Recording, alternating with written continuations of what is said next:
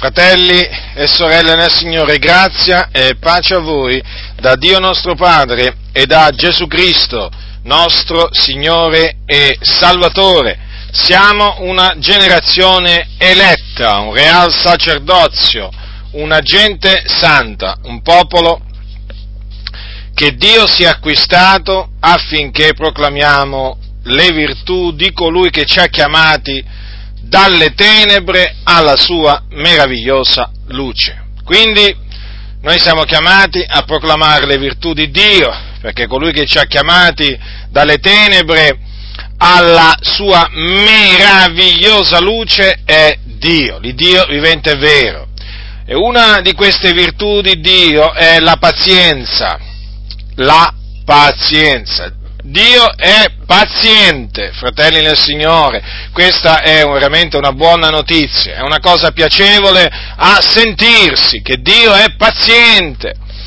Difatti, cosa dice l'Apostolo Pietro nella sua seconda epistola al capitolo 3, versetto 9, dice: il Signore non ritarda l'adempimento della sua promessa, come alcuni reputano che faccia, ma egli è paziente verso voi, non volendo che alcuni periscano, ma che tutti giungano a ravvedersi.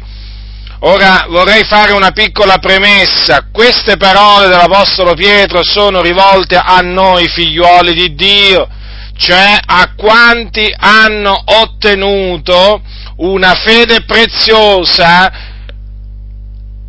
nella giustizia del nostro Dio e Salvatore Gesù Cristo. Questo lo potete leggere all'inizio della seconda epistola di Pietro. Dunque l'Apostolo si sta rivolgendo non ai pagani che non conoscono il Dio, ma a noi, fratelli. E cosa ci dice? Che Dio è paziente verso noi.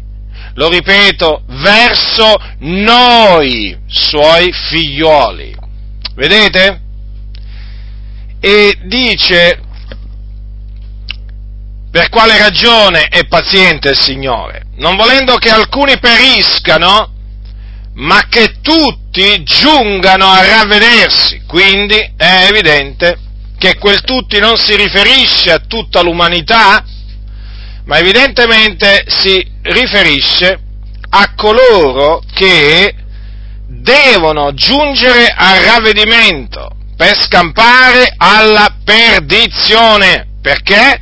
Perché sono caduti in peccati dai quali, se non si ravvederanno, andranno in perdizione, cioè sono peccati che li meneranno in perdizione.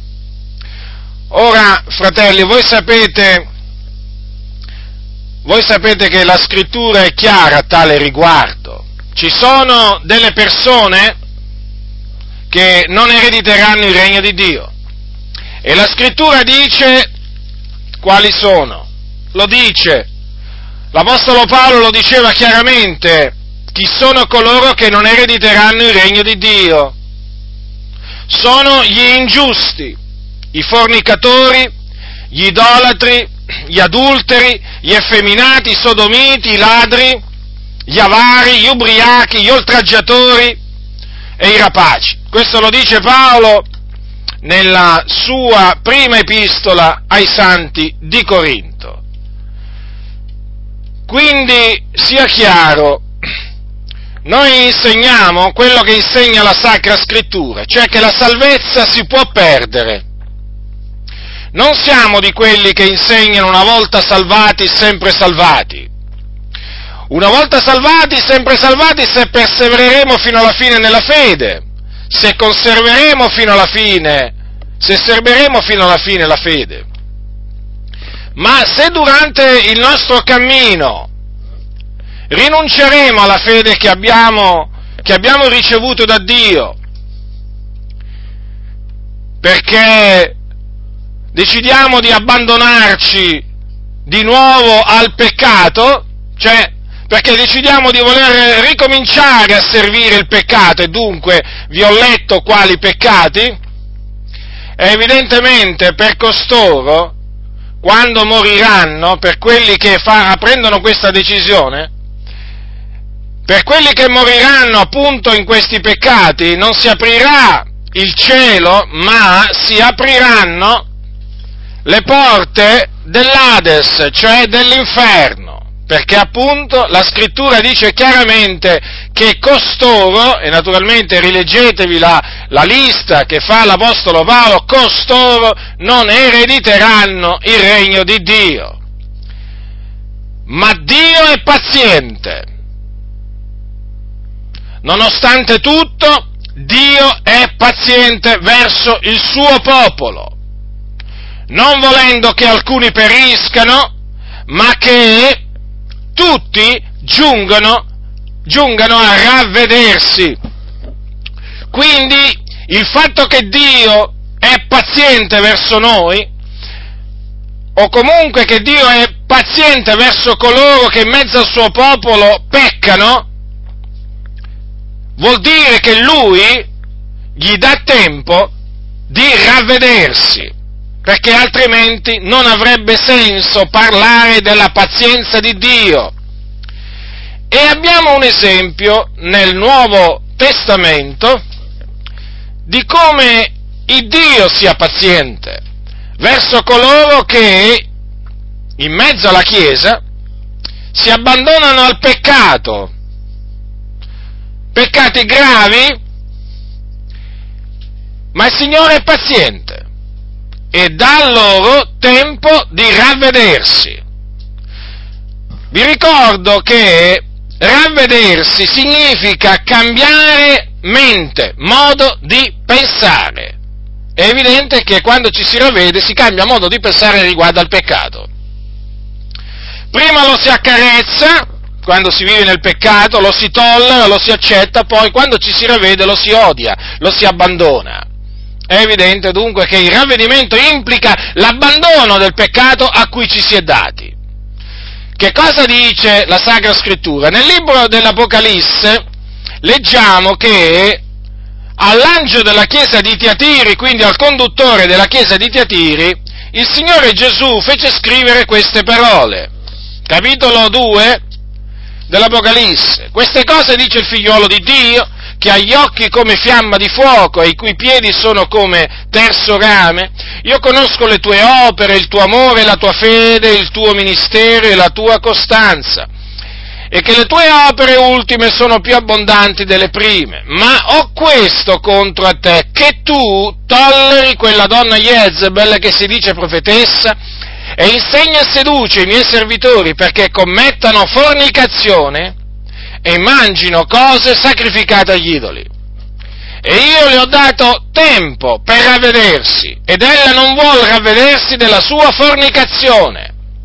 Ecco, io getto lei sopra un letto di dolore, e quelli che commettono adulterio con lei in una grande tribolazione, se non si ravvedono delle opere d'essa.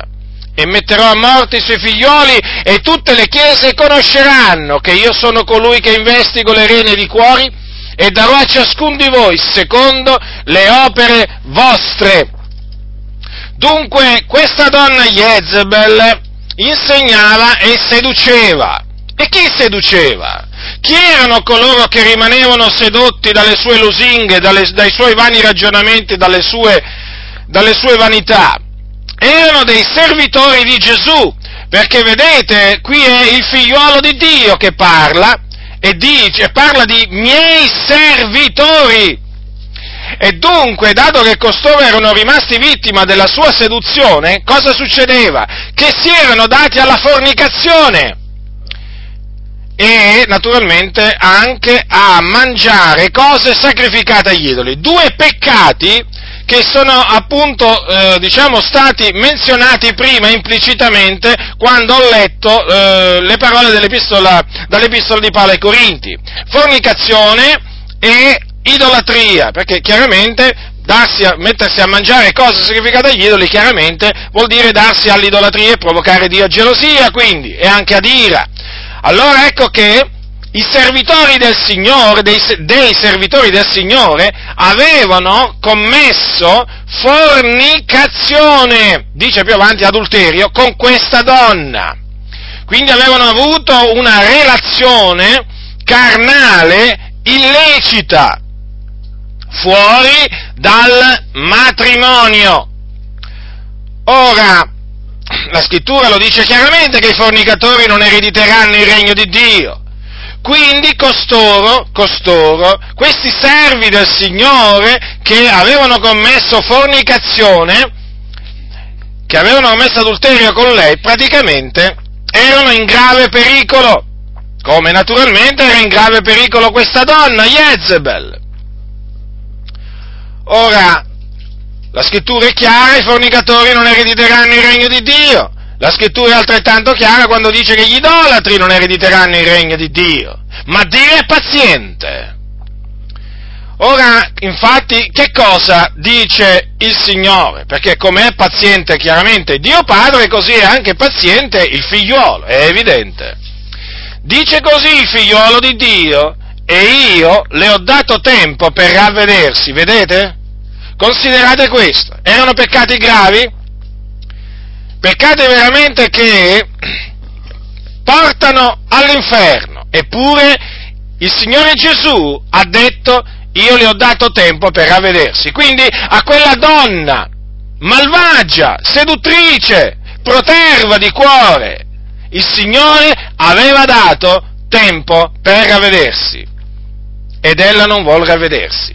Ecco, vedete, il Signore dunque aveva dato del tempo a questa donna per ravvedersi, non sappiamo quanto tempo, certamente, però c'è scritto che gliel'ha dato, glielo diede, ma c'è scritto anche che questa donna non volle ravvedersi, non voleva ravvedersi della sua fornicazione.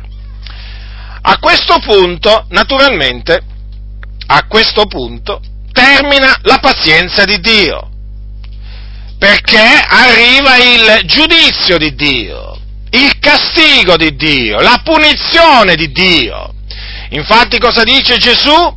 Ecco, io getto lei sopra un letto di dolore. Avete notato che cosa dice Gesù? Qui sta parlando Gesù, fratelli. Il Gesù di cui parla Matteo, di cui parla Marco, di cui parla Luca, di cui parla Giovanni, di cui parla l'Apostolo Paolo, l'Apostolo Pietro, di cui hanno parlato Mosè e i profeti, sì, il Messia, il figliolo di Dio, è lui, sì, parla lui. Io getto lei sopra un letto di dolore. Alcuni rimangono scandalizzati quando, e indignati pure, si arrabbiano pure, considerate un po' voi, quando ci sentono dire che Dio castiga il suo popolo. Naturalmente quando merita il castigo, è evidente. Coloro che in mezzo al suo popolo peccano, persistono nel peccato, che non vogliono ravvedersi, Dio li castiga. Si scandalizzano, come se noi stessimo parlando di un altro Dio, come se noi quello che diciamo lo diciamo perché lo leggiamo da chissà quale libro apocrifo. Noi leggiamo queste cose dalla Sacra Scrittura. È l'Apocalisse Sacra Scrittura? Ripeto, faccio questa domanda di nuovo: è l'Apocalisse Sacra Scrittura? Ma in tutto quello che c'è scritto, o è Sacra Scrittura solamente quando parla del ritorno del Signore e così via? No, è Sacra Scrittura in ogni sua parte. Allora qui il figliuolo di Dio dice che avrebbe gettato Jezebel sopra un letto di dolore. Questo è il castigo. E non solo Jezebel, ma anche quelli che commettevano adulterio con lei. Li avrebbe castigati, gettandoli in una grande tribolazione. Anche qui, vedete, non è specifico il Signore, però sapete, se il Signore dice parla di grande tribolazione, evidentemente si trattava di un castigo. Se prima ha parlato di un letto di dolore, è evidente si trattava di un castigo, certamente non di una benedizione. Un letto di dolore è una benedizione? Non mi risulta, è un castigo. Una grande tribolazione, che cos'è? Una benedizione? No, è un castigo. E difatti vedete che i termini sono usati in relazione a persone disubbidienti. in una gran tribolazione, se non si ravvedono delle opere d'essa. Certamente c'è sempre un se, perché questi uomini, questi servi di Gesù, si erano veramente dati alla fornicazione, e se non si fossero ravveduti, il Signore li avrebbe gettati in una grande tribolazione. Ora, certo, Gesù ha detto: nel mondo avrete tribolazione, ma fatevi animo, io ho vinto il mondo. Ma vedete, fratelli, stiamo attenti quando parliamo, stiamo attenti quando parliamo della tribolazione o delle tribolazioni, perché ci sono tribolazioni che naturalmente sono dei mezzi che Dio usa per metterci alla prova, ma ci sono delle tribolazioni che sono dei castighi che Dio manda contro di noi, o dei flagelli. Flagelli? Perché usi questo termine, fratello? Perché Dio flagella ogni figliuolo che gradisce. Non l'hai letto? Non lo sai che è scritto anche che il Signore flagella? Ma non è che c'è scritto che flagella solo i pagani, quelli che non lo conoscono. No, no, no, no. Qui c'è scritto che il Dio flagella. Ascoltate, è scritto nell'epistola agli ebrei, dice così: flagella ogni figliolo che egli gradisce, come anche corregge colui che egli ama. Quindi vedete, il flagello di Dio, i flagelli di Dio, bisogna considerarli come una manifestazione del suo amore. Perché, vedete, alcuni hanno una idea dell'amore di Dio che è completamente sbagliata. Non è che Dio manifesta il suo amore verso di noi, tollerando il male che facciamo, chiudendo gli occhi e le orecchie al male che facciamo, diciamo, no. Dio manifesta il suo amore verso di noi, correggendoci e flagellandoci. Ma se è scritto che flagella ogni figliolo che egli gradisce, cosa significa? Che colui che è gradito da Dio viene flagellato. Se c'è scritto che colui che egli ama, il Signore lo corregge, cosa significa? Che quelli che sono amati da Dio, il Signore li corregge. E dunque, se questo è quello che fa il Signore nel suo amore, perché lo fa?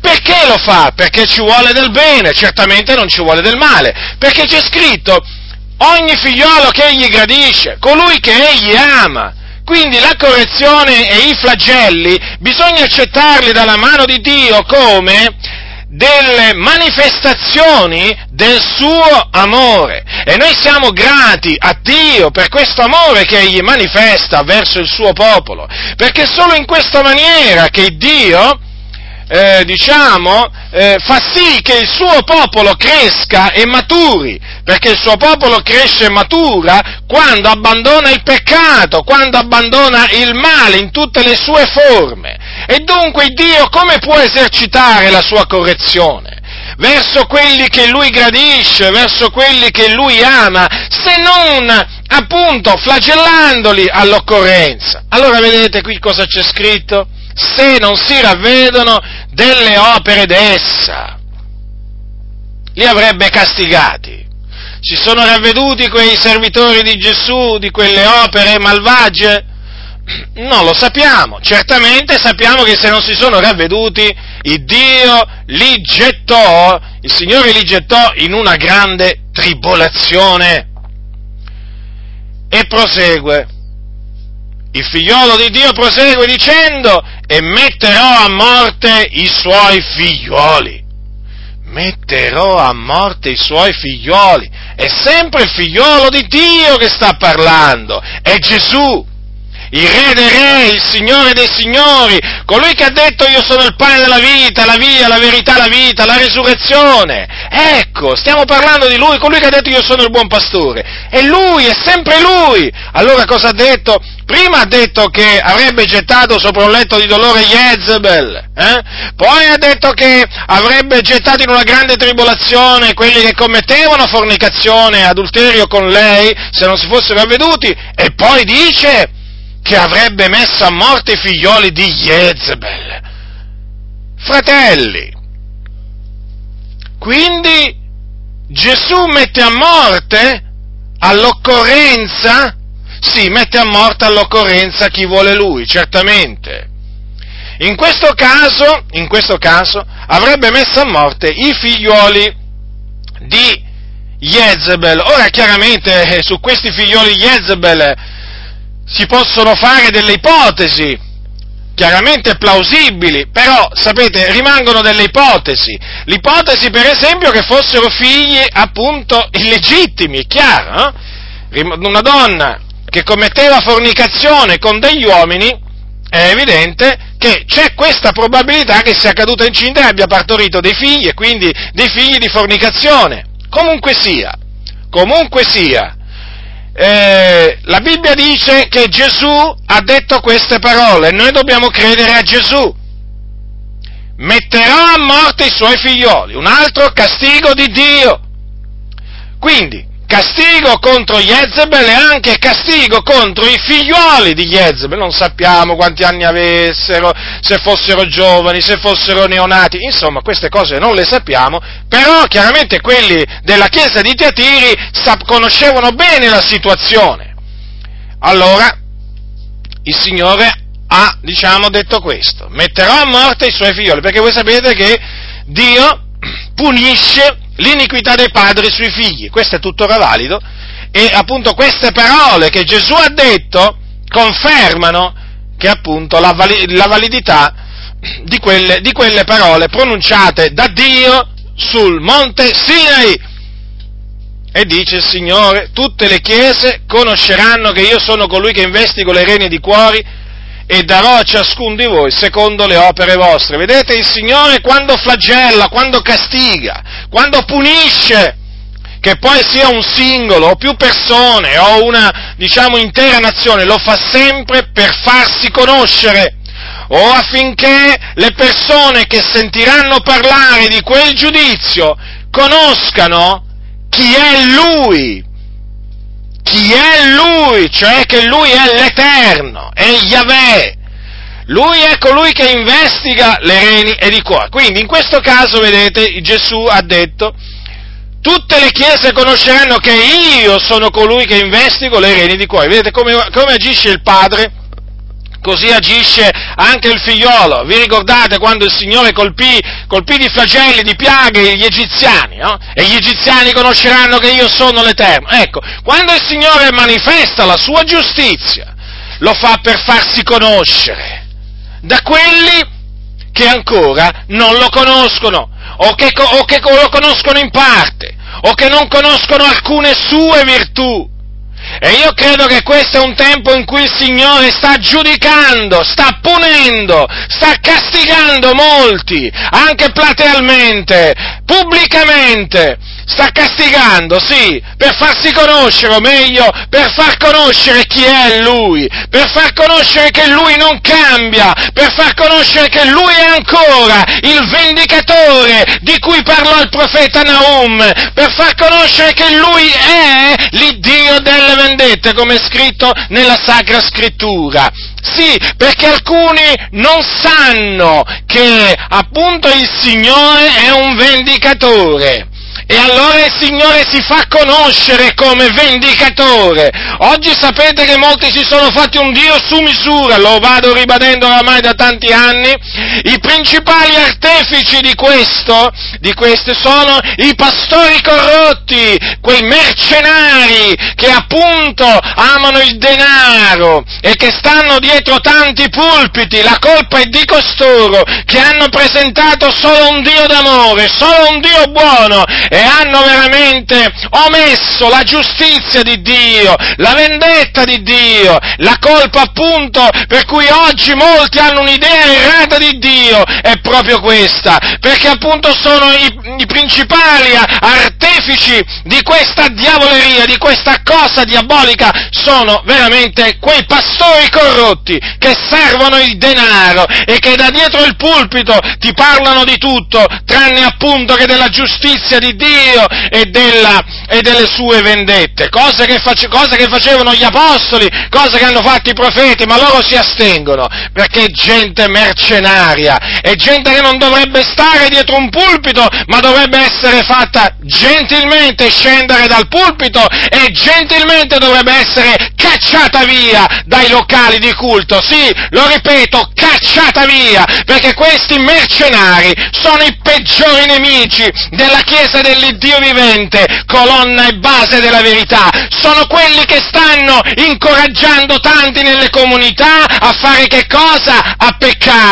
A peccare, non a santificarsi come dice la Sacra Scrittura, ma a peccare, e questo si capisce dalla situazione in cui vertono le chiese. Nessuno è preso dal timore di Dio. Incontrare oggi qualcuno preso dal timore di Dio è raro, rarissimo. Beati comunque quelli che temono Dio, osservano i suoi comandamenti.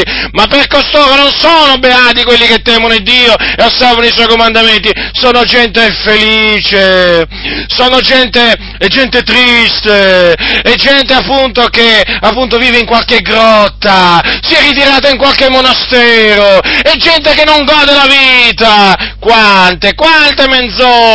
Quante menzogne questi mercenari vanno diffondendo contro coloro che temono Dio, osservano i suoi comandamenti. Vi stavo dicendo, è difficile, è raro trovare oggi anime che sono prese dal timore di Dio.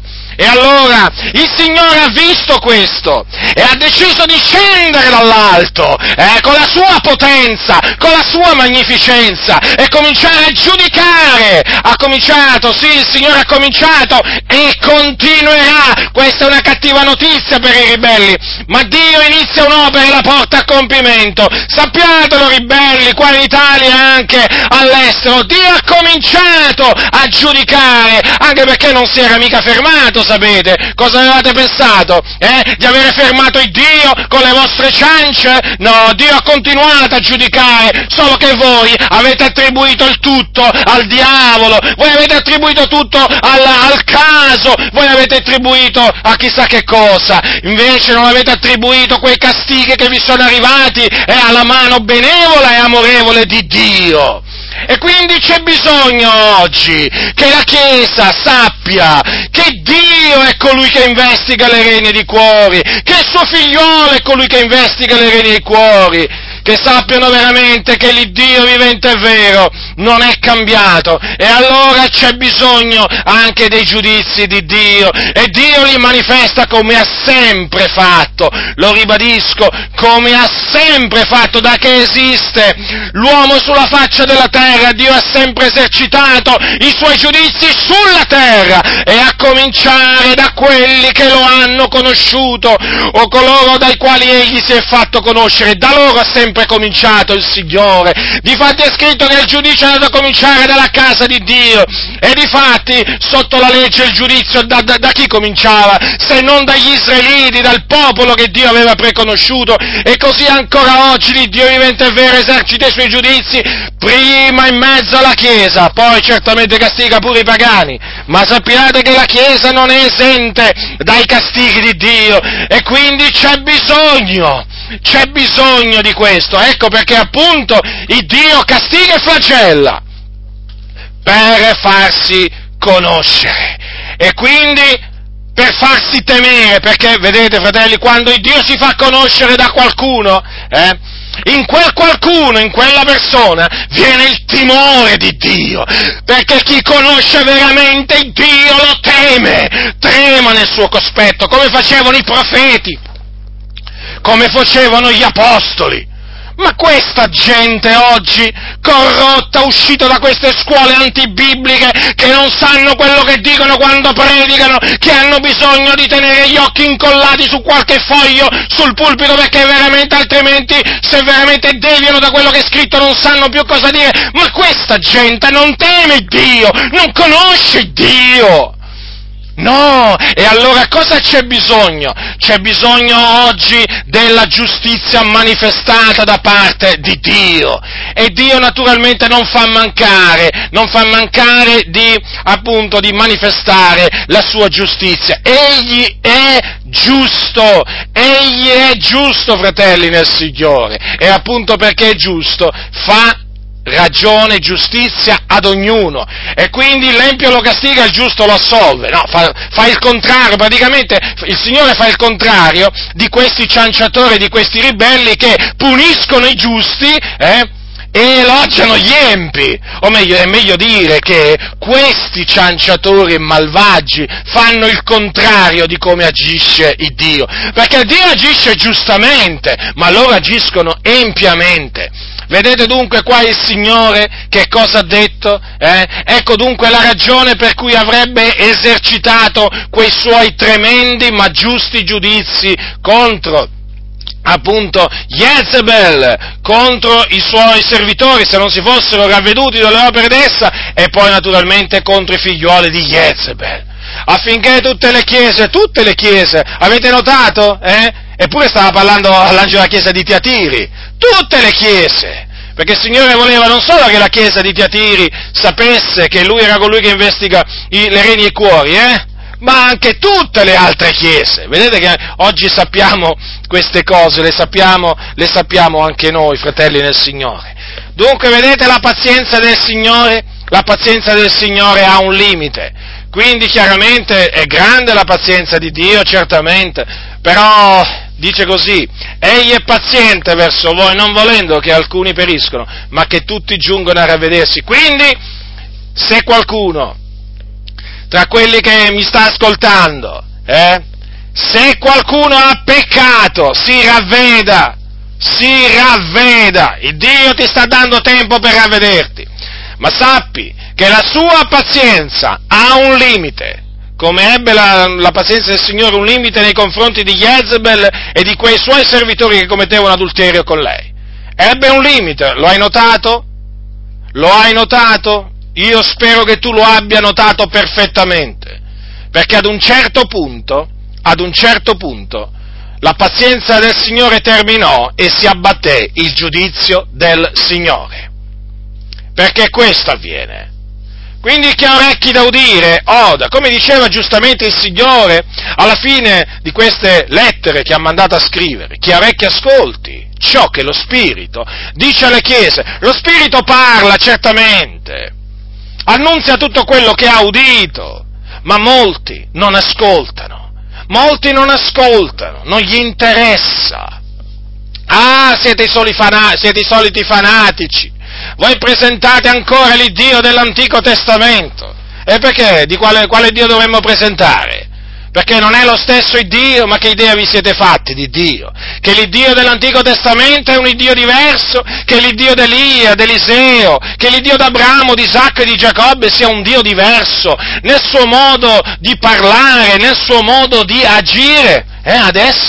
Adesso che siamo sotto la grazia e non più sotto la legge, pensate voi che Dio sia cambiato? No, Dio non è cambiato, e lo sta dimostrando tuttora che non è cambiato, non solamente facendo segni, prodigi e opere potenti, non solamente dando visioni e sogni e rivelazioni, ma anche flagellando quelli che Lui gradisce, anche punendo il suo popolo per le sue iniquità. E alcuni quando parlano dell'immutabilità di Dio sono pronti a dire: ah, ma sai, Dio non è cambiato, il Dio ancora oggi parla, il Dio ancora oggi salva, fratello.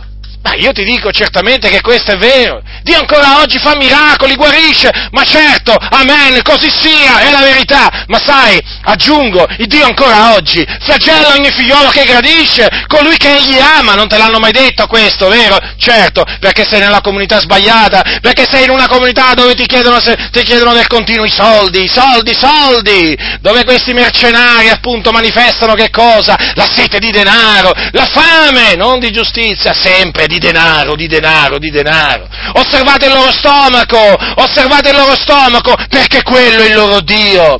Volete sapere qual è il Dio di questi mercenari? Osservate la loro pancia, il loro stomaco, perché questo dice la Sacra Scrittura: costoro non servono il Signore nostro Gesù Cristo, ma il loro proprio ventre, perché gente appunto che vuole soddisfare le proprie brame, le proprie concupiscenze, la propria cupidigia, e nella cupidigia loro vi sfrutteranno con parole finte, dice la Sacra Scrittura. Questi sfruttano il popolo di Dio, appunto, perché è gente cupida di disonesto guadagno, e poi naturalmente si guardano bene quando naturalmente arriva il discorso, perché prima o poi arriva il discorso sui giudizi e castighi di Dio, perché loro non è che negano che nella Bibbia ci siano scritti i castighi e i giudizi di Dio, però loro negano che ancora oggi Sotto la grazia Dio castiga, e questa è un'eresia, loro lo negano, ma è un'eresia, vi posso assicurare, non date retta a questa gente, andate via dalle comunità dove vi dicono che Dio oggi non castiga il suo popolo, dove vi dicono che Dio non castiga coloro che in mezzo al suo popolo si danno al peccato e se non si ravvedono delle loro opere inique. Andate via, vi stanno presentando un Dio che vi incoraggia a peccare, vi stanno presentando un Dio che non vi ama. Come? Stanno continuamente a dire che Dio ci ama, no, non è così. Il Dio di cui parlano costoro non vi ama, perché non vi corregge, perché non vi flagella. L'Iddio vero, l'Iddio vivente e vero è quello che corregge, quello che flagella, sì, è Lui il vero Dio. E quindi questo è il vero amore, ma non è il vero Dio quello di cui vi stanno parlando costoro. Costoro non vi stanno parlando del vero amore di Dio. Chi ha conosciuto il vero amore di Dio, infatti, sa che Dio lo corregge, che Dio lo flagella, perché gli vuole bene, lo ama e vuole che lui abbandoni le sue vie inique. E oggi invece cosa fanno questi mercenari, questi servi di Mammona? Incoraggiano quelli che vogliono commettere adulterio, quelli che convivono li incoraggiano a rimanere lì, in quello stato di peccato, e così, e che fanno? E quelli che si danno all'idolatria, e vai anche con loro, continuate pure nell'idolatria, tanto il Signore è buono, il Signore ci accoglie così come siamo, e potrei proseguire. E quelli che sono abituati a mentire, a dire menzogne del continuo, e anche voi, tranquilli, che Dio è amore, che Dio è buono. Attenzione, questo non è l'Iddio di cui parla la Sacra Scrittura, sappiatelo questo, ecco perché vi continuo a dire, uscite e separatevi da queste chiese corrotte, da queste chiese che oramai veramente possono essere definite chiese perverse, di gente veramente perversa, di gente veramente che si è presa la parola di Dio e se l'è gettata dietro le spalle, se non se l'è messa sotto i piedi. Ma com'è possibile? Possiamo noi accettare che oggi il nostro Dio, che il vero Dio, venga denigrato, venga presentato in questa maniera distorta, contorta? Noi non accettiamo questo e non lo accetteremo. E noi denunceremo questo fatto, sì, pubblicamente, come abbiamo fatto fino adesso. Continueremo a farlo affinché questi mercenari abbiano la bocca chiusa, nella speranza veramente che il popolo di Dio si svegli e che prenda costoro e gentilmente li faccia accomodare fuori dai locali di culto, perché questa gente non deve stare nemmeno seduta nei locali di culto in mezzo all'assemblea dei santi, perché è gente che istiga al peccato implicitamente, esplicitamente, non importa, comunque gente che con le lusinghe, con quella voce dolce, suadente, piena di miele, ma altresì di veleno, sta portando all'inferno tante anime. Fratelli nel Signore, state molto attenti, sempre più pastori sanno di membri comunicanti, chiamiamoli così, ma anche simpatizzanti, non importa niente, d'altronde questa è la distinzione che fanno gli uomini, che vi convivono e li tollerano e gli dicono che possono andare avanti così. Sanno di persone che commettono adulterio e non gli dicono niente, sanno di casi di omosessualità e non gli dicono niente.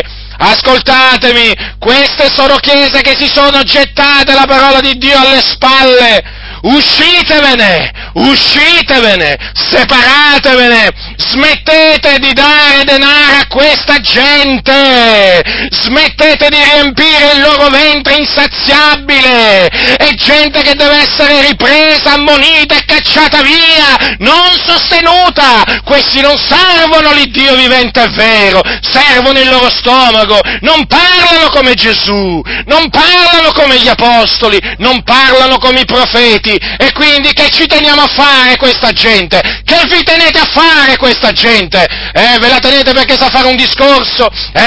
Perché c'ha una laurea? Perché magari sono professori in qualche scuola? Cacciateli via! È gente che vi ha mandato il diavolo per ingannarvi, è gente che si è travestita da servi di Cristo, e ce ne sono fin troppi oggi in mezzo alla Chiesa di travestiti. spirituali, naturalmente, pastori che non sono pastori, ma che sono veramente falsi pastori, e che si presentano tutti belli incravattati, tutti belli improfumati, vestiti tutti elegantemente, con qualche foglio lì davanti, e si mettono a fare una specie di predica, senza sapere quello che dicono, senza capo né coda, stanno continuamente a lusingarvi, a parlarvi in maniera generale delle cose, certi argomenti non li toccano mai, ma cosa ci andate a fare in queste comunità? Ma riunitevi nelle case come gli antichi, cominciate a tenere delle riunioni in casa, fratelli, basta con queste organizzazioni veramente, che stanno portando sempre più anime all'inferno, perché se c'è veramente una macchinazione del diavolo che sta avendo successo, è proprio questa, praticamente si è infiltrato nella Chiesa e certo ha fatto abbassare il livello della morale, diciamo, ad un livello così basso che non c'è mai stato nella storia della Chiesa praticamente, e adesso veramente si sta usando il diavolo di tanti cosiddetti pastori per portare all'inferno tante anime. Qui è tempo di gridare e io le ho dato tempo per ravvedersi, e se non si ravvede, ecco che cosa farà il nostro Dio. Non abbiate paura di parlare dei giudizi di Dio, perché tanto il Signore continua a parlare dei suoi giudizi tramite la Sacra Scrittura e poi soprattutto li manifesta. Guardate, fratelli del Signore, il Dio c'ha nelle sue mani tutto. Praticamente lui può esercitare qualsiasi giudizio contro chiunque in qualsiasi parte del mondo. Anzi, vi posso dire pure, uno si potrebbe pure rifugiare sulla Luna, lo va a prendere pure sulla Luna, lo va a punire pure sulla Luna, se veramente questo merita una punizione. State proprio tranquilli, non c'è posto dove uno si può rifugiare, lontano dallo sguardo maestoso dell'Iddio vivente e vero. E noi vogliamo predicare questo oggi, o meglio anche questo. Vogliamo predicare che Dio è giusto, e quindi fa giustizia. Vi stavo dicendo prima che Dio è paziente. Ora, sapete, il Signore è stato paziente molto tempo prima col popolo di Israele. Ascoltate cosa dice la Sacra Scrittura. Questo è scritto nel libro del profeta Neemia. Libro del profeta Neemia. È scritto al capitolo... Neemia al capitolo 9. Ascoltate cosa dice la Sacra Scrittura. Allora, voi sapete che il Signore,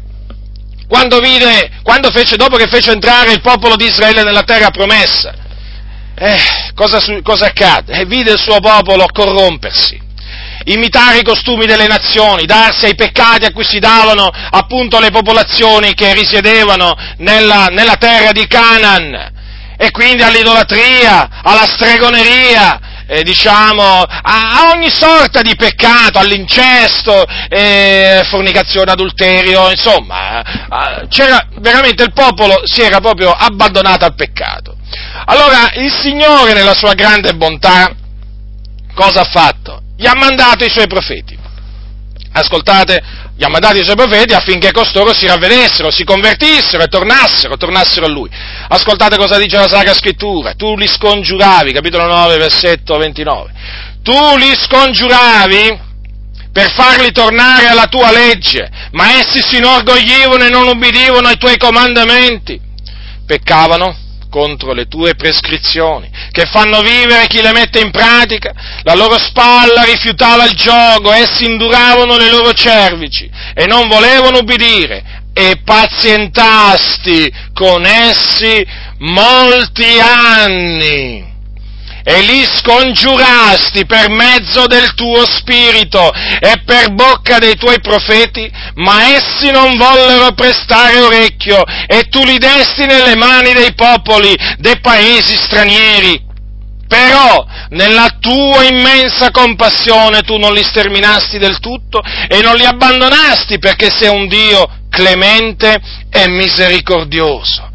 Ecco, vorrei mettere enfasi su questa espressione, pazientasti con essi molti anni, e in effetti è vero, il Signore pazientò sia con il regno di Israele al nord e che sia con il regno di Giuda al sud, perché voi sapete che un giorno Israele si è diviso in due regni, Questo è avvenuto dopo la morte di Salomone. Fu naturalmente un giudizio di Dio contro Salomone, comunque questo avvenne. E nel tempo, appunto, questi regni si sono dati al male. E dice, pazientasti con essi molti anni. Vedete, Dio mandò dei profeti, no? I suoi servitori, che li scongiurarono a ravvedersi, a convertirsi dalle loro vie malvagie. Quindi a tornare ad osservare la sua legge, la sua parola. E naturalmente il Signore manifestò pazienza, ma per molti anni, perché qui dice, pazientasti con essi molti anni. Vedete, non è che gli mandò solo un profeta, gliene mandò diversi, ma loro non vollero prestare attenzione alle parole dei veri profeti. Già, a quelle dei veri profeti non vollero prestare attenzione, ma a quelle dei falsi profeti sì. Certo, perché c'erano anche i falsi profeti, quelli che gli dicevano, avrete pace, dicevano ai ribelli, ai peccatori, l'Eterno ha detto, avrete pace, nessun male vi incoglierà. E Geremia, Ezechiele, Isaia invece predicavano la guerra, la carestia e così via contro quelli che si erano abbandonati al male. Vedete, il Signore pazientò, quindi dette loro tempo per ravvedersi, molti anni. Considerate la pazienza di Dio, e il male che facevano veramente sotto il sole era veramente grande. Voi leggete i libri dei profeti e vi renderete conto. E avete visto cosa ha fatto il Signore? Li scongiurò per mezzo del suo spirito e per bocca dei suoi profeti. Vedete, fratelli, io quando leggo il libro dei profeti me li immagino i profeti, in un certo senso, Geremia, Ezechiele, Isaia, quando parlavano al popolo ribelle. Ma ve lo immaginate? Ma immaginatevi un momento, giusto naturalmente per rendersi un po' conto, no? Diciamo, di quello che avveniva. Cioè, questi santi uomini di Dio scongiuravano il popolo che Dio aveva preconosciuto, lo scongiuravano a ravvedersi, a convertirsi, a tornare, a camminare per i sentieri antichi. Vi rendete conto? Ma io me lo immagino Geremia, Ezechiele, con quale passione, con quale forza, con quale potenza, con quale amore disinteressato, si rivolgevano a quei ribelli, pronti anche a morire, ma pur di trasmettere il messaggio divino a quei ribelli. Non gli interessava niente della reazione che ci sarebbe stata, non gli interessava nulla, perché il loro compito era quello di dire, così parla l'Eterno, e di riferire la parola fedelmente, la parola che Dio gli aveva rivelato in sogno, in visione o con una voce audibile. E dunque immaginate questi uomini con quale forza, con quale fermezza, con quale gravità si rivolgevano a quel popolo ribelle. Leggete i profeti, fratelli del Signore, leggete i profeti e vi renderete conto della passione di Geremia, di Ezechiele, uomini veramente che quando parlavano al popolo non stavano lì, capito? Tanto per intrattenere qualcuno, ma parlavano da parte di Dio, di questo c'è bisogno oggi, di uomini che parlano da parte di Dio. Non abbiamo bisogno di laureati, non abbiamo bisogno di professori, non abbiamo bisogno di questa gente che è stata la rovina delle chiese.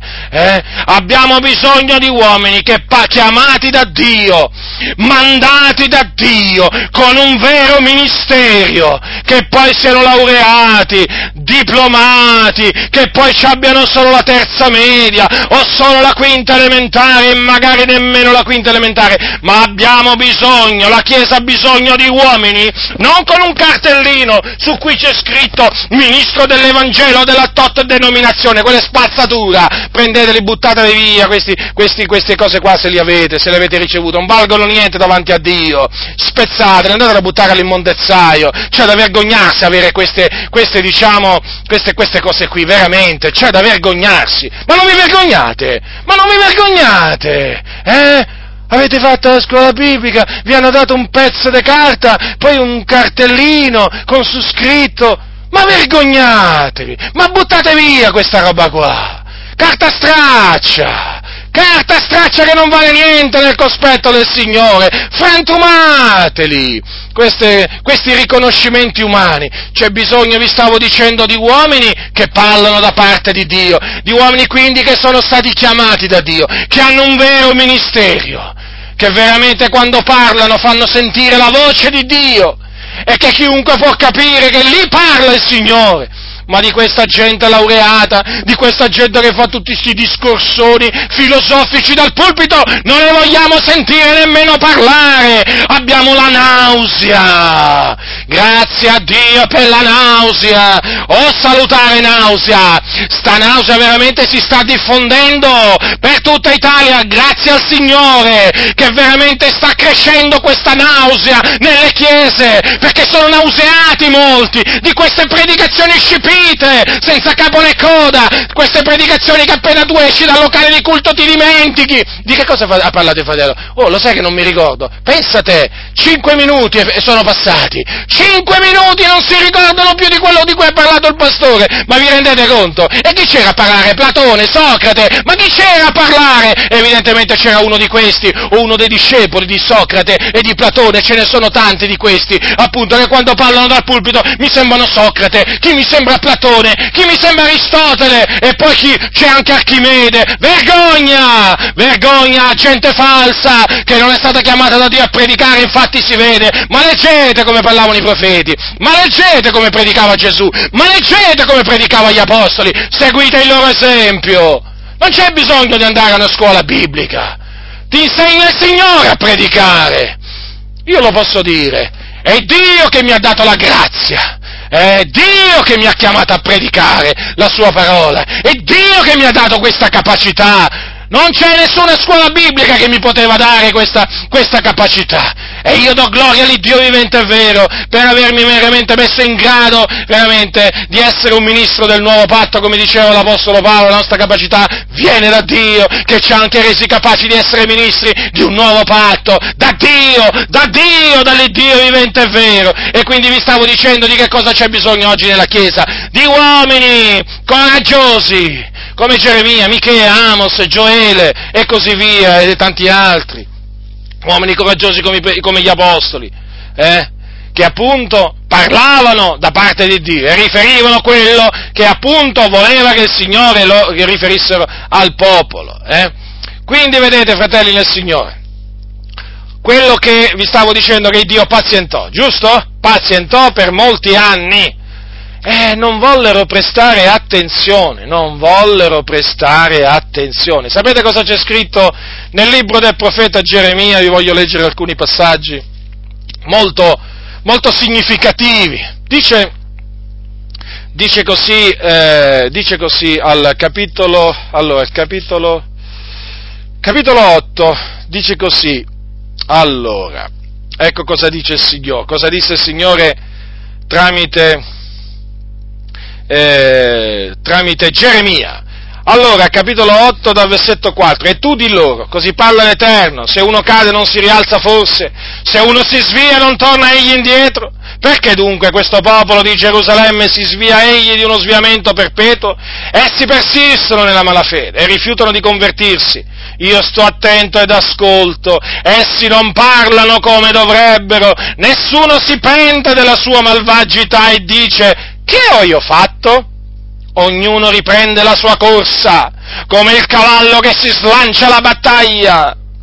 Anche la cicogna conosce nel cielo le sue stagioni, la tortora, la rondine e la gru osservano il tempo quando debbono venire, ma il mio popolo non conosce quello che l'Eterno ha ordinato. Come potete voi dire: noi siamo savi e la legge dell'Eterno è con noi? Sì, certo, ma la penna bugiarda degli scribi ne ha falsato il senso. I savi saranno confusi, saranno costernati, saranno presi. Ecco, hanno rigettato la parola dell'Eterno. Che sapienza possono essi avere?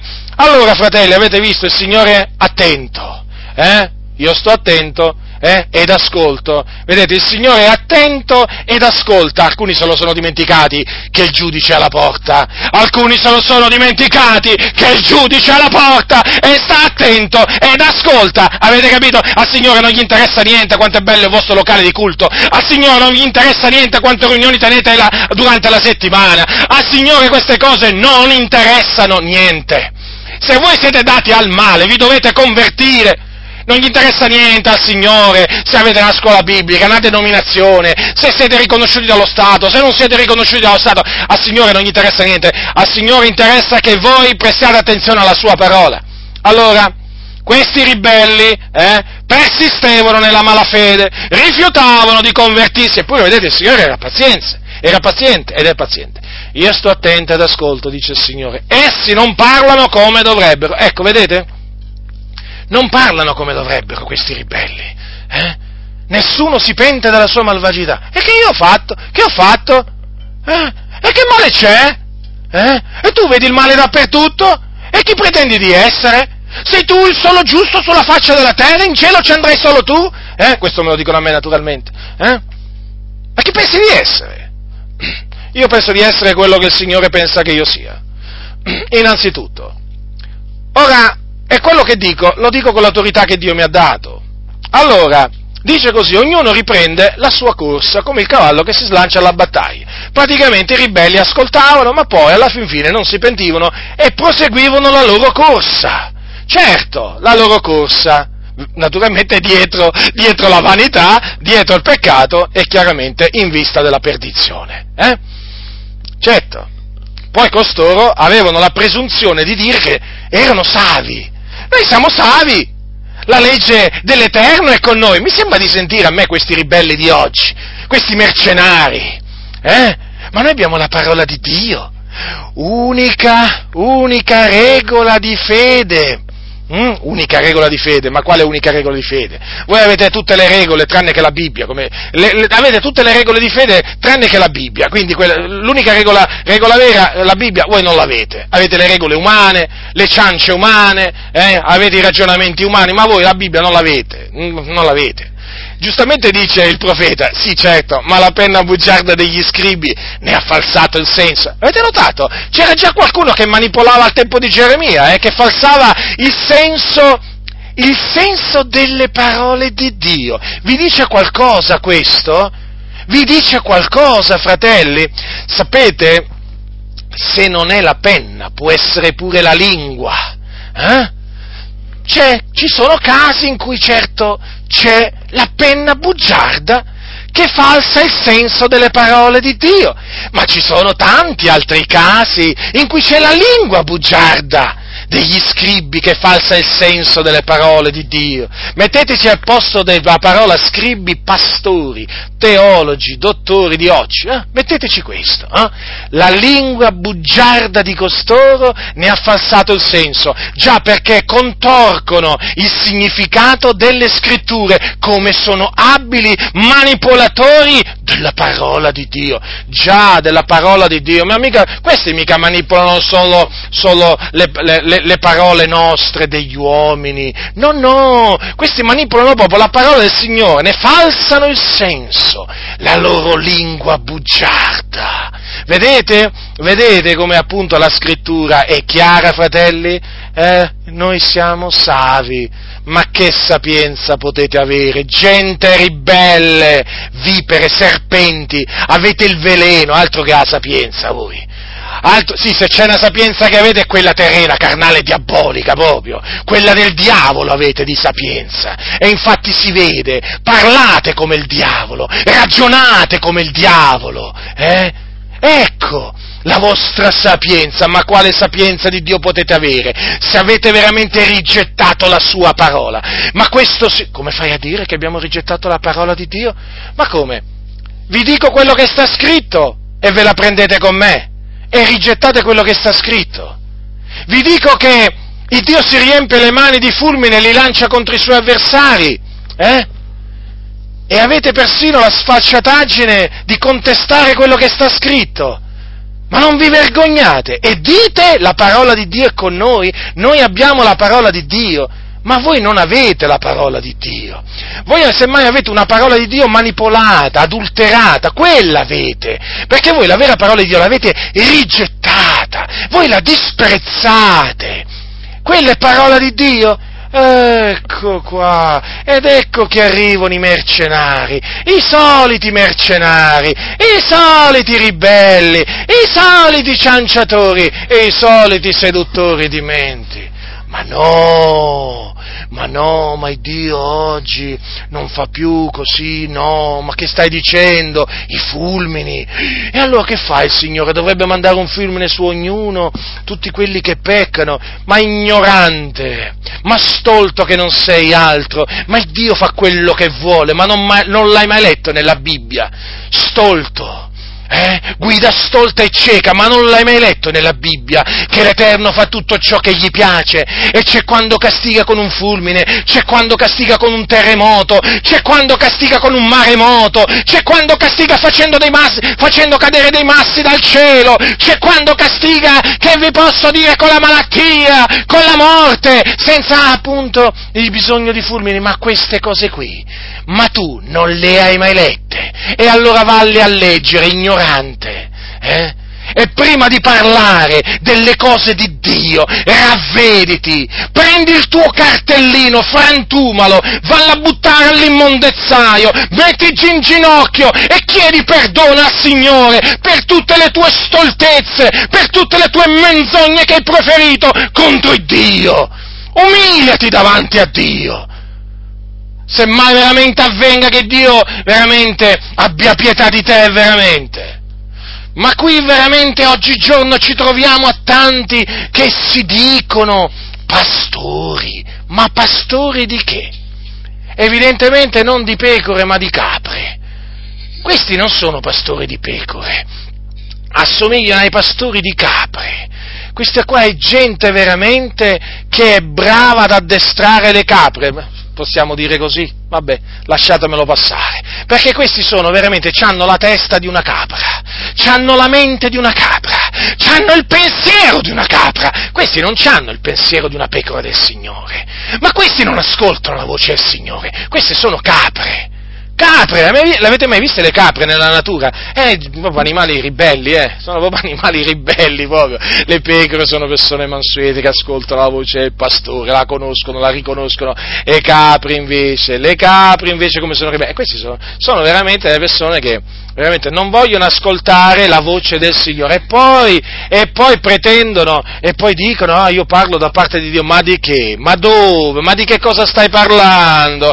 Fratelli, svegliatevi, qua veramente ci sono tanti di questi che si dicono pastori, che veramente, cioè, non sanno quello che dicono, perché, cioè, un pastore costituito dal Signore, cioè, non va contro la parola del Signore, la rispetta la parola del Signore, la rispetta e la fa rispettare, la annuncia nella sua globalità, non è che si limita a dire 2 o 3 versetti o parlare sempre di un argomentino, ma questi sono ribelli.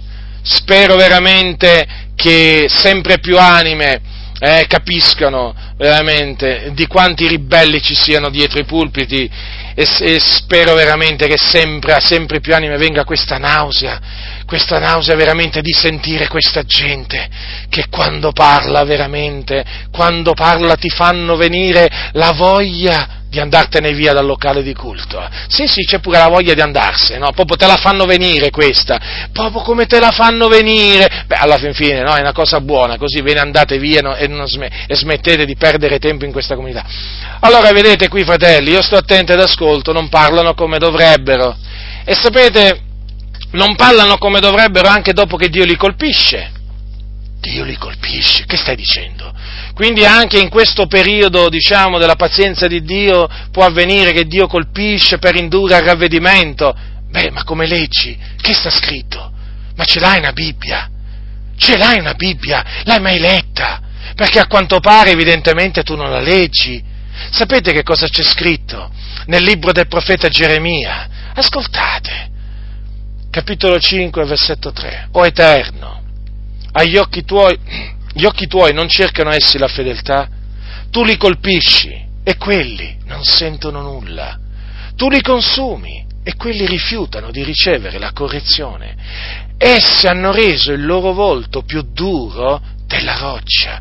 Rifiutano di convertirsi. Quindi vedete, il Dio pazientò, diede loro del tempo per ravvedersi, però nel frattempo li colpì, ma quelli non sentivano nulla.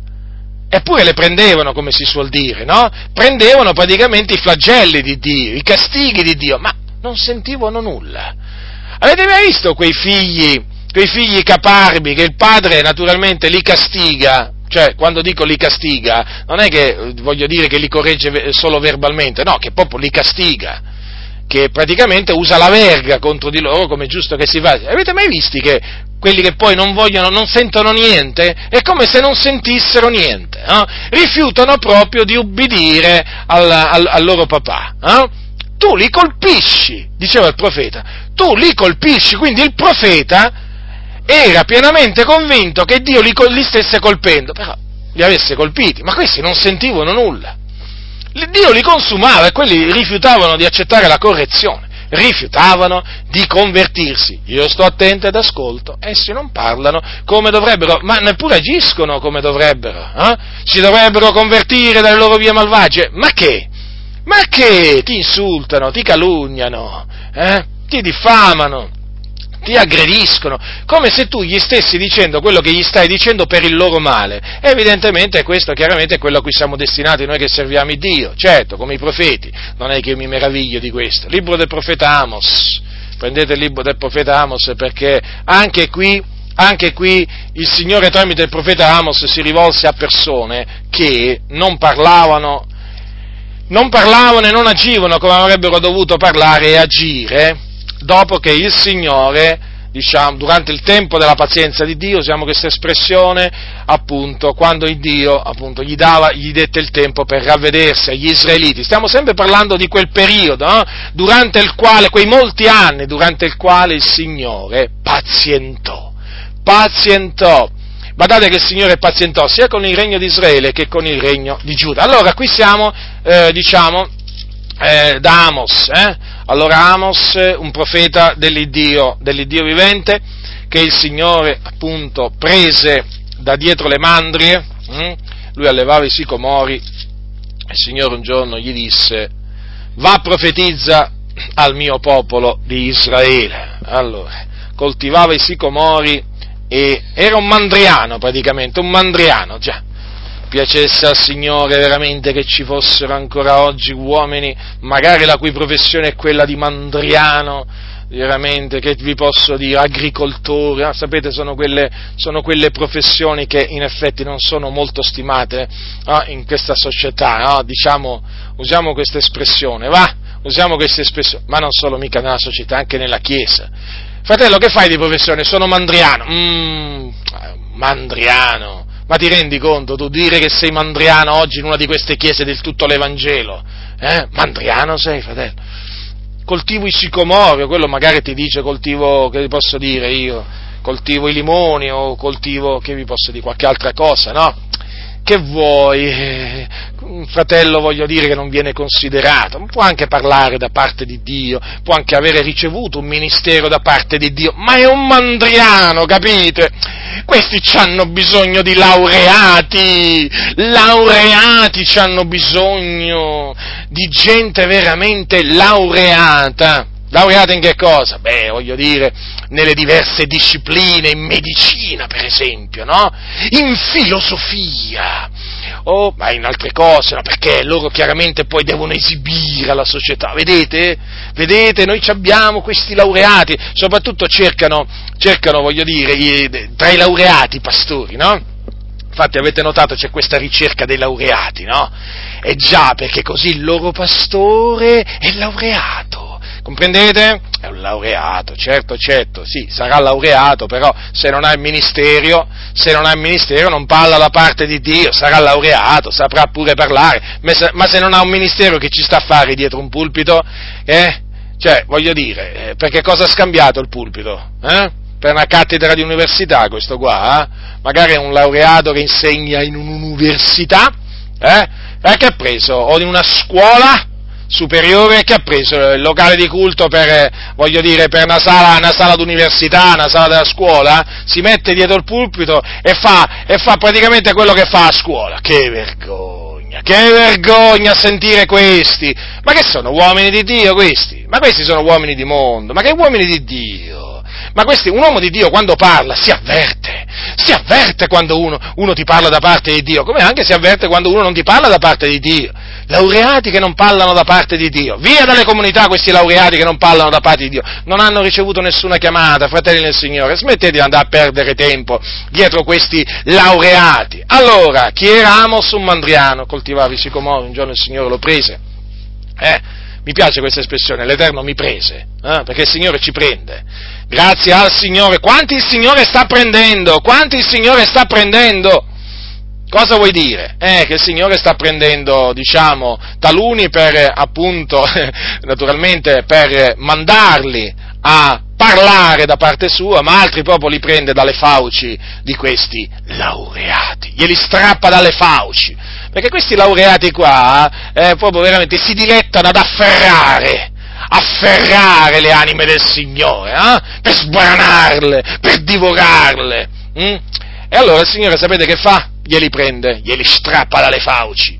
L'Eterno mi prese. Allora Amos andò dal popolo di Israele per parlargli da parte di Dio. Ora qui siamo ai giorni di, allora dice così, parole di Amos, uno dei pastori di Tecoa, chiamato uno dei pastori di Tecoa, rivelategli in visione intorno ad Israele ai giorni di Uzia, re di Giuda, e ai giorni di Geroboamo, figliolo di Joas, re di Israele.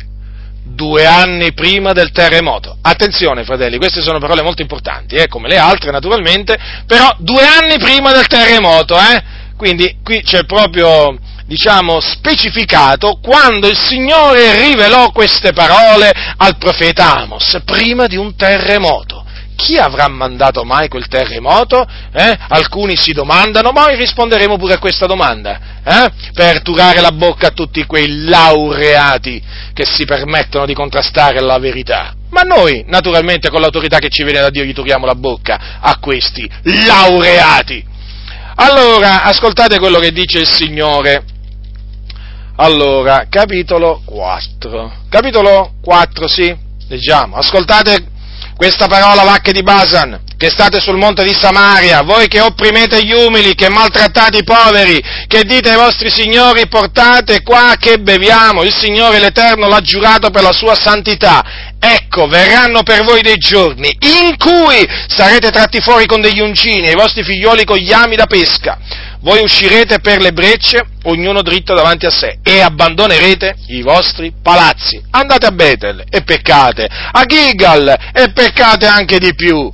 Recate ogni mattina i vostri sacrifici, ogni 3 giorni le vostre decime, fate profumare sacrifici d'azione di grazie con lievito, bandite delle offerte volontarie, proclamatele, poiché così amate di fare, o figlioli di Israele, dice il Signore l'Eterno. E io, dal canto mio, v'ho lasciati a denti asciutti in tutte le vostre città, v'ho fatto mancare il pane in tutte le vostre dimore, ma voi non siete tornati a me, dice l'Eterno, v'ho pure rifiutato la pioggia, quando mancavano ancora 3 mesi alla mietitura, ho fatto piovere sopra una città e non ho fatto piovere sopra un'altra città, una parte di campo ha ricevuto la pioggia e la parte su cui non ha piovuto è seccata. 2, 3 città vagavano verso un'altra città per bevere dell'acqua e non potevano dissetarsi. Ma voi non siete tornati a me, dice l'Eterno, io vi ho colpito di ruggine di carbonchio, le locuste han divorato i vostri numerosi giardini, le vostre vigne, i vostri fichi, i vostri ulivi, ma voi non siete tornati a me, dice l'Eterno, io ho mandato fra voi la peste come in Egitto, ho ucciso i vostri giovani per la spada, ho catturato i vostri cavalli, ho fatto salire al naso il puzzo dei vostri accampamenti, ma voi non siete tornati a me, dice l'Eterno, io vi ho sovvertiti come quando il Dio sovvertì Sodoma e Gomorra, e voi siete stati come un tizzone strappato dal fuoco, ma voi non siete tornati a me, dice l'Eterno, perciò io ti farò come ho detto, Israele, poiché io farò questo contro di te, preparati, o Israele, a incontrare il tuo Dio, poiché Eccolo colui che forma i monti e crea il vento e fa conoscere all'uomo qual è il suo pensiero, colui che muta l'aurora in tenebre e cammina sugli alti luoghi della terra, il suo nome è l'Eterno degli eserciti. Ecco, vedete fratelli del Signore, qua il Signore fa presente un concetto che appunto è degno di essere ribadito. Tu li colpisci e quelli non sentono nulla. Avete visto qua? Ma avete visto in che maniera il Signore ha colpito costoro? E badate, erano malvagi, maltrattavano i poveri, maltrattavano gli umili, compivano veramente il male a tutta forza, veramente erano dati al male, erano proprio dati al male. Allora il Signore, vedete, pazientò, ma nel frattempo li colpì per indurli al ravvedimento. Infatti il Signore perché li colpiva? Nella speranza che quei ribelli tornassero a Lui. E stiamo parlando del popolo di Israele, non dei pagani. Voi soli ho conosciuto fra tutte le famiglie della terra, perciò io vi punirò per tutte le vostre iniquità. E sono le parole di Dio sempre tramite Amos all'inizio del capitolo 3. Fratelli nel Signore, ma voi non siete tornati a me, dunque tu li colpisci e loro non sentono nulla. Io sto attento ad ascolto, essi non parlano come dovrebbero. Ascoltatemi ribelli, il Dio è attento.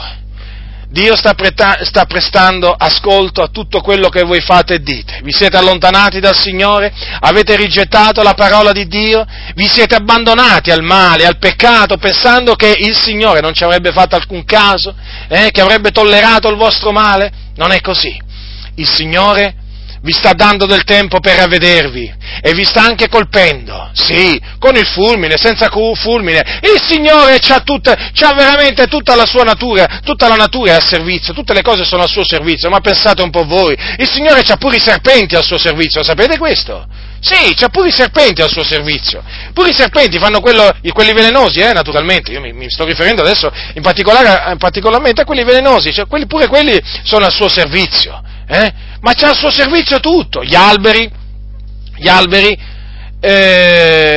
voglio dire, ma che vi devo dire? Ma il Signore c'ha al servizio suo le stelle, il Signore c'ha al suo servizio tutto, le nuvole, che vi posso dire io? Tutto. Il Signore può usare qualsiasi metodo per colpire chiunque in qualsiasi posto, ve lo posso assicurare. Ma voi considerate che il Signore quando combatté, c'è un caso nella Bibbia dove il Signore quando si levò per combattere una battaglia contro i nemici di Israele, fece cadere dal cielo dei massi che ammazzarono tanti nemici di Israele, dei massi, non è che cadde un fulmine in quel caso lì, dei massi. Ah, il Signore pure questo è capace di fare, sì. Il Signore è capace proprio a far piombare proprio sulla testa di qualcuno, anche su un locale di culto, dei massi. E spacca tutto. Può spaccare la testa alle persone, può spaccare le panche, il pulpito, può spaccare tutto il locale di culto, metà, un quarto, dipende. Sì, pure i massi, leggete nella Sacra Scrittura, pure questo c'è scritto. Il Signore può colpire con una grandine pesantissima. Pure la grandine il Signore manda, pure la grandine. Ma perché non lo sapevate questo? C'è i depositi della grandine, pure il Signore c'è i depositi della grandine. Ma voglio dire, ma si potrebbe veramente moltiplicare gli esempi. Terremoto, infatti vedremo che poi il Signore colpì gli israeliti con un terremoto, anche quello viene da Dio, per l'ira di Dio trema la terra. Il Signore può colpire una nazione con un terremoto, può colpire una città con un terremoto, un paese solo, singolo, con il terremoto, e anche un appezzamento di terreno, sì, anche una sola palazzina con il terremoto, dipende dove Dio, diciamo, ha deciso di manifestare la sua giustizia e di colpire con la sua ira. Io dico queste cose affinché, fratelli, siate presi dal timore di Dio, perché questo è il modo d'agire di Dio, questo è il nostro Dio, questo è l'Iddio d'Abramo, di Isacco e di Giacobbe, Comprendete dunque? Il Signore c'ha tante maniere per colpire, tu li colpisci e essi non sentono nulla, Però intanto Dio colpisce. Ma voi non siete tornati a me, vedete? Ora, avete notato che questi qua offrivano sacrifici? Davano la decima, Facevano feste anche, in onore del Signore, bandivano delle offerte volontarie, ma poi si recavano proprio nella casa di Dio, a quel tempo proprio era la casa di Dio, è chiamata, e chiaramente cantavano canti, a suon di salteri, voglio dire, andavano e si rallegravano, e bandivano feste, insomma, solenni raunanze. Eppure, cosa dice il Signore? Ma voi non siete tornati a me. E in che cosa avevano bisogno? Cioè, in che cosa dovevano tornare al Signore? Dovevano tornare ad osservare la sua parola, ad osservare la giustizia, perché questi proprio avevano calpestato la giustizia. Se voi leggete tutto il profeta Amos, vi renderete conto come veramente questi erano degli empi. Dice, avevano mutato il diritto in assenzio e avevano gettato a terra la giustizia. Ecco, appunto, quello che hanno fatto oggi tante chiese, tanti pastori, la stessa cosa. Hanno mutato il diritto in assenzio e hanno gettato a terra la giustizia. Non c'è giustizia, c'è solo ingiustizia. Gli empi sono, diciamo, accolti, sono i benvenuti in queste comunità. Parlo naturalmente dei membri comunicanti, empi.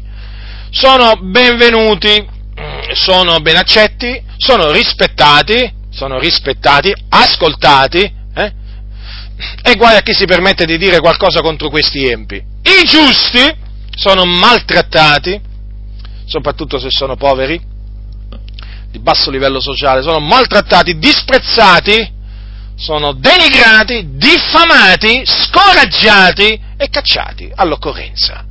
Proprio hanno gettato a terra la giustizia.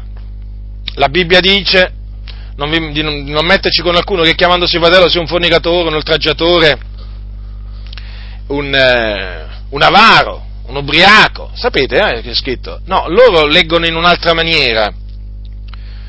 Allora, leggiamo cosa c'è scritto qua, in 1 Corinzi. Vi ho scritto di non mischiarvi con alcuno che chiamandosi fratello sia un fornicatore, un avaro, un idolatro, un oltraggiatore, un ubriacone, un rapace, con un tale non dovete neppure mangiare. Sapete come leggono questi qua, quelli poi del tutto l'Evangelo, non vi dico. Quello che vi ho scritto è di non mischiarvi con alcuno che chiamandosi fratello si santifica. Fugge la fornicazione, fugge l'avarizia, fugge l'idolatria, fugge ogni oltraggio, fugge l'ubriachezze, fugge la rapacità. Con un tale non dovete neppure mangiare. Sì, nella pratica è così, fratelli nel Signore. Questi leggono la Bibbia all'incontrario, parlano da parte del diavolo. Infatti i giusti in mezzo a loro sono scomodi, stanno male. No, ma che ci stanno a fare i giusti là? Voglio dire, quelle non sono comunità per i giusti, sono comunità per gli empi. Infatti gli empi vengono incoraggiati, le loro mani fortificate. Quindi gli adulteri, fornicatori, gli avari, idolatri, oltraggiatori, ubriaconi, là stanno proprio tranquilli in queste comunità. Chi non deve stare tranquillo è colui che si santifica, il giusto, l'umile. No, con lui non dovete neppure mangiare, è un settario, è un fanatico, è un retrogrado, è un legalista, è un letteralista, è un fondamentalista, lui provoca divisioni, prende la Bibbia alla lettera, ma come si permette di prendere la Bibbia alla lettera? Ma quando mai la Bibbia deve essere presa alla lettera? No, la Bibbia non deve essere presa alla lettera. No, tranne quando parla della decima, lì deve essere presa la decima alla lettera deve essere presa in ogni caso, ma tutto il resto si può anche non prendere alla lettera, ribelli, vipere che non siete altro, veramente, ma il giudizio di Dio si leverà il giudizio di Dio, e voi che ridete, le vostre risate, non le sentiremo più le vostre risate, il Dio convertirà il vostro riso in lutto. Voi non volete convertire il vostro riso in lutto, vero? Ridete, ma il Dio lo convertirà, il vostro riso in lutto, vi farà cadere Lui nel lutto. Egitto, vi umilierà lui come sa fare, lui ci penserà lui, con i fulmini, senza i fulmini non vi preoccupate, anzi vi dovete preoccupare, l'Iddio vivente e vero sa come raggiungervi dovunque voi siate, chiunque voi siate, ribelli che avete veramente gettato la giustizia a terra, che avete denigrato il povero, l'umile, non lo sopportate quando parla, soprattutto quando dice sta scritto, è come se bestemmiaste per voi, eh? Ribelli, non volete tornare al Signore e Dio continuerà a colpirvi, come fece appunto con il popolo di Israele, perché vedete, il Signore dice, vi ho fatto questo, non siete tornati a me, poi gli ha fatto qualche cosa d'altro, no? Avete notato? Prima li ha lasciati a denti asciutti, poi vi dice io vi ho rifiutato la pioggia, poi vi ho colpito di ruggine, poi vi ho colpito con la peste, e insomma, quando vi ho ucciso i vostri giovani per la spada, pensate cosa Dio ha detto, ho ucciso, Dio uccide pure, sì, Dio uccide l'empio, Dio uccide l'empio, quindi empio, se tu mi stai ascoltando, presta molta attenzione che Dio uccide anche gli empi, Dio uccide gli empi, E non è che ci si può nascondere davanti a Dio, Vi ho sovvertiti, avete visto? Ma voi non siete tornati a me. Quindi, questo che cosa significa, fratelli del Signore? Che poi Dio moltiplica i suoi castighi. Infatti, beato l'uomo che presta attenzione alla correzione dell'Eterno. Ma beato l'uomo veramente che Dio castiga, beato l'uomo che Dio castiga e accetta la correzione, veramente si risparmierà altri castighi, perché poi non è che il Signore si ferma, no, il Signore non si ferma, infatti non si fermò con il popolo di Israele, non si fermò, infatti 2 anni dopo arrivò il terremoto, chi lo mandò il terremoto? Lo mandò il Dio, certamente. Allora, ecco, io farò scricchiolare il suolo sotto di voi come lo fa scricchiolare un carro pieno di covoni. Sempre Dio che parla tramite Amos alla fine del capitolo 2, sì. All'agile mancherà modo di darsi alla fuga, al forte non gioverà la sua forza e il valoroso non salverà la sua vita. Colui che maneggia l'arco non potrà resistere, chi ha il piè veloce non potrà scampare, e il cavaliere sul suo cavallo non salverà la sua vita. Il più coraggioso fra i prodi fuggirà nudo in quel giorno, dice l'Eterno. È chiaro? Ma dico, è abbastanza chiaro, vero, fratelli del Signore? O comunque, voglio dire, c'è anche un'altra conferma. Sempre Dio che parla, dice, mai dimenticherò, sempre tramite Amos, ricordatevi, 2 anni prima del terremoto, mai dimenticherò alcuna delle vostre opere, il paese non tremerà esso a motivo di questo, ogni suo abitante non ne farà egli cordoglio, il paese si solleverà tutto quanto come il fiume, ondeggerà e s'abbasserà come il fiume d'Egitto. Fratelli del Signore, quando succede un terremoto, sapete che la terra comincia a ondeggiare, no? Si solleva, si abbassa, è il terremoto! Il terremoto arriva per l'ira di Dio, non date retta a questi laureati cianciatori, laureati cianciatori che dicono che i terremoti non vanno attribuiti a Dio, per carità ti dicono, non ci permettiamo noi di attribuire a Dio le calamità, certo loro attribuiscono a Dio altre cose, le cose che non gli dovrebbero attribuire, quelle invece che gli devono attribuire non gliele attribuiscono, come i terremoti, i fulmini e così via, ma sapete le cose che attribuiscono a Dio?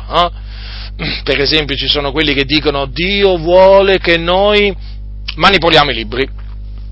Pensate un po' voi che cosa attribuiscono a Dio, è la volontà di Dio che loro manipolano i libri, è la volontà di Dio che loro manipolano i libri, questo si può dire, loro lo chiamano adattamento, adattamento, perché bisogna usare la parola manipolazione? Perché l'adattamento loro è una manipolazione, portate davanti quei loro lavori, quelle loro nefandezze, portateli davanti veramente a persone che conoscono la lingua straniera da cui sono stati tradotti quei libri, si metteranno le mani ai capelli, guarda, come minimo, magari c'è anche chi dirà denunciamo sta gente, veramente, ma ve lo assicuro,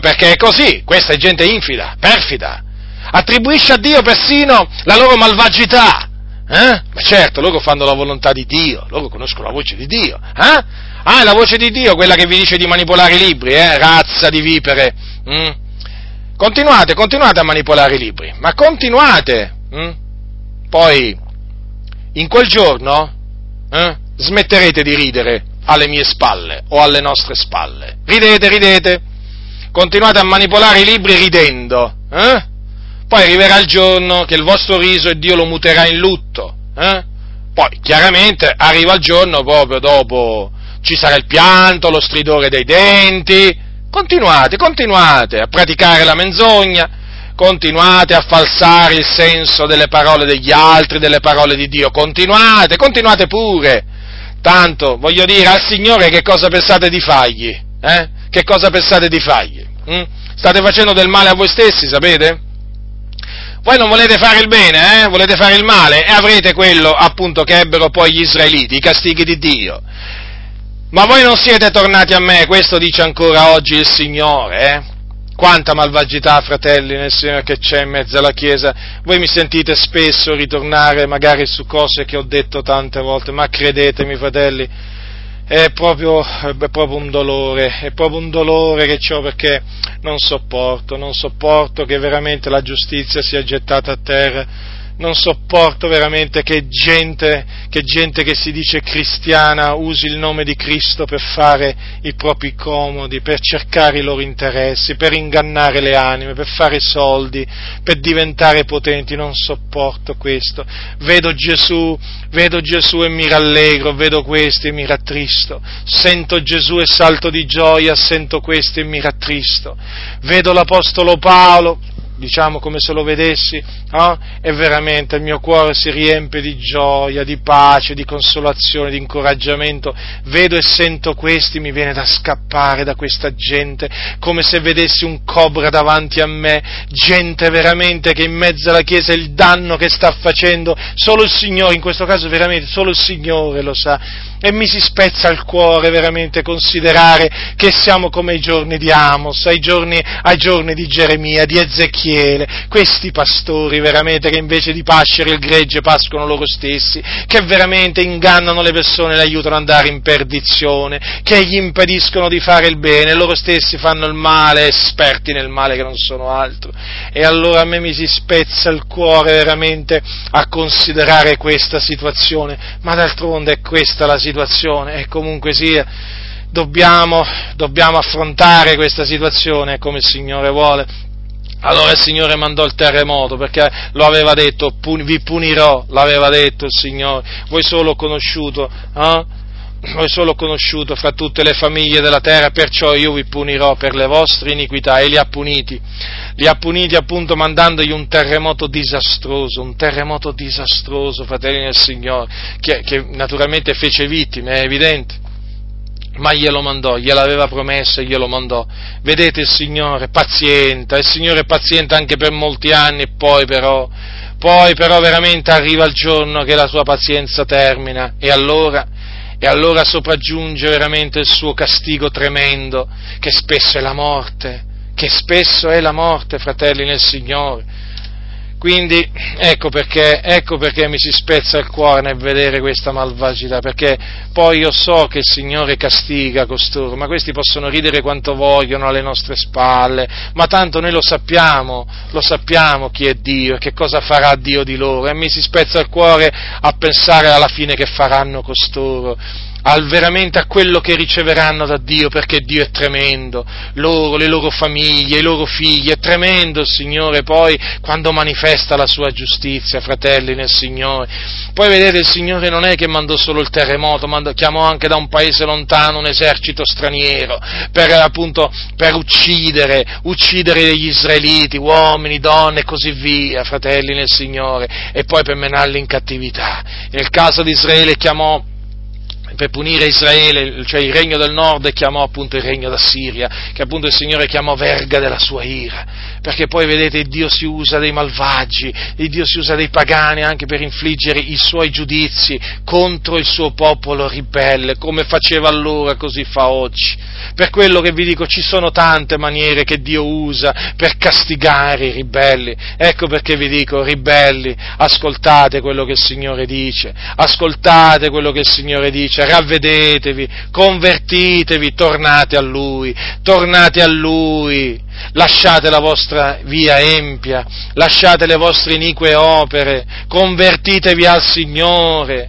Pastori, non pastori che siete, convertitevi a Dio prima che sia troppo tardi, perché poi arriverà il giudizio se voi non tornate al Signore. E come se arriva, le ho dato tempo di ravvedersi ed ella non vuol ravvedersi della sua fornicazione. Ecco, io getto lei sopra un letto di dolore. Badate bene che Dio non vi getti sopra un letto di dolore, ribelli, dal quale non vi rialzerete più, e il vostro letto di dolore sarà l'anticamera dell'inferno, dove scenderete, dove andrete a piangere e stridere i denti, e dove non riderete più, ma piangerete, e come se piangerete. Quindi questa mia predicazione ha questo scopo dichiarato, quello veramente di essere uno sprono per tutti coloro che in mezzo alla Chiesa si sono veramente abbandonati al peccato. Tornate al Signore. Il Signore vi sta dando tempo di ravvedervi. Non sprezzate la sua benignità, non sprezzate la sua pazienza, tornate al Signore, prima che veramente abbatta su voi, contro di voi i suoi giudizi che sono terrificanti, poi piangerete, poi griderete, ma sarà troppo tardi, perché vi siete fatti beffe del Signore a tal punto che poi appunto il Signore, sì, sarete nella distretta, griderete, ma Lui non vi risponderà. Non vi risponderà perché vi siete fatti beffe della Sua parola. Sì, vi siete fatti beffe della Sua parola. Sapete cosa c'è scritto? Cosa dice la Sapienza? La Sapienza dice queste parole. Ascoltate. Ma poiché, dice così, quando ho chiamato avete rifiutato ad ascoltare, quando ho steso la mano nessuno vi ha badato, anzi avete respinto ogni mio consiglio e della mia correzione non ne avete voluto sapere. Anch'io mi riderò delle vostre sventure, mi farò beffe quando lo spavento vi piomberà addosso. Quando lo spavento vi piomberà addosso come una tempesta, quando la sventura vi investirà come un uragano, e vi cadranno addosso la distretta e l'angoscia, allora mi chiameranno ma io non risponderò, mi cercheranno con premura ma non mi troveranno, poiché hanno odiato la scienza e non hanno scelto il timore dell'Eterno e non hanno voluto sapere dei miei consigli, hanno disdegnato ogni mia riprensione, si pasceranno, attenzione, del frutto della loro condotta e saranno saziati dei loro propri consigli. Poiché il pervertimento degli scempi li uccide, lo sviarsi degli stolti li fa perire, ma chi m'ascolta se ne starà al sicuro, sarà tranquillo senza paura d'alcun male. Avete notato, sono chiare queste parole, non c'è bisogno che le commenti, non c'è proprio bisogno. Queste parole che veramente io spero che non si adempiano nella vostra vita, ribelli, ma sappiate che se voi continuerete a farvi beffe della parola del Signore, queste si adempiranno. Ravvedetevi, tornate al Signore. Il Dio è paziente, ma ricordatevi, la sua pazienza ha un limite, è per un tempo. Badate bene a come ascoltate, badate bene. Il Signore è attento e sta ascoltando, sapete? Io spero veramente che ci siano quelli in mezzo a voi che si mettano a parlare come dovrebbero parlare, ad agire come dovrebbero agire, quindi che si ravvedano e convertano dalle loro vie malvagie. Allora Dio avrà misericordia di voi, delle vostre iniquità, vi perdonerà, vi restaurerà, veramente sarà la vostra pace, la vostra consolazione. E allora veramente vi sentirete riconciliati con Dio, ma altrimenti se rifiutate di tornare al Signore, lo sapete quello che vi aspetta, ve l'ho detto, quindi chi ha orecchi da udire, oda. La grazia del Signore nostro Gesù Cristo sia con tutti coloro che lo amano con purità incorrotta.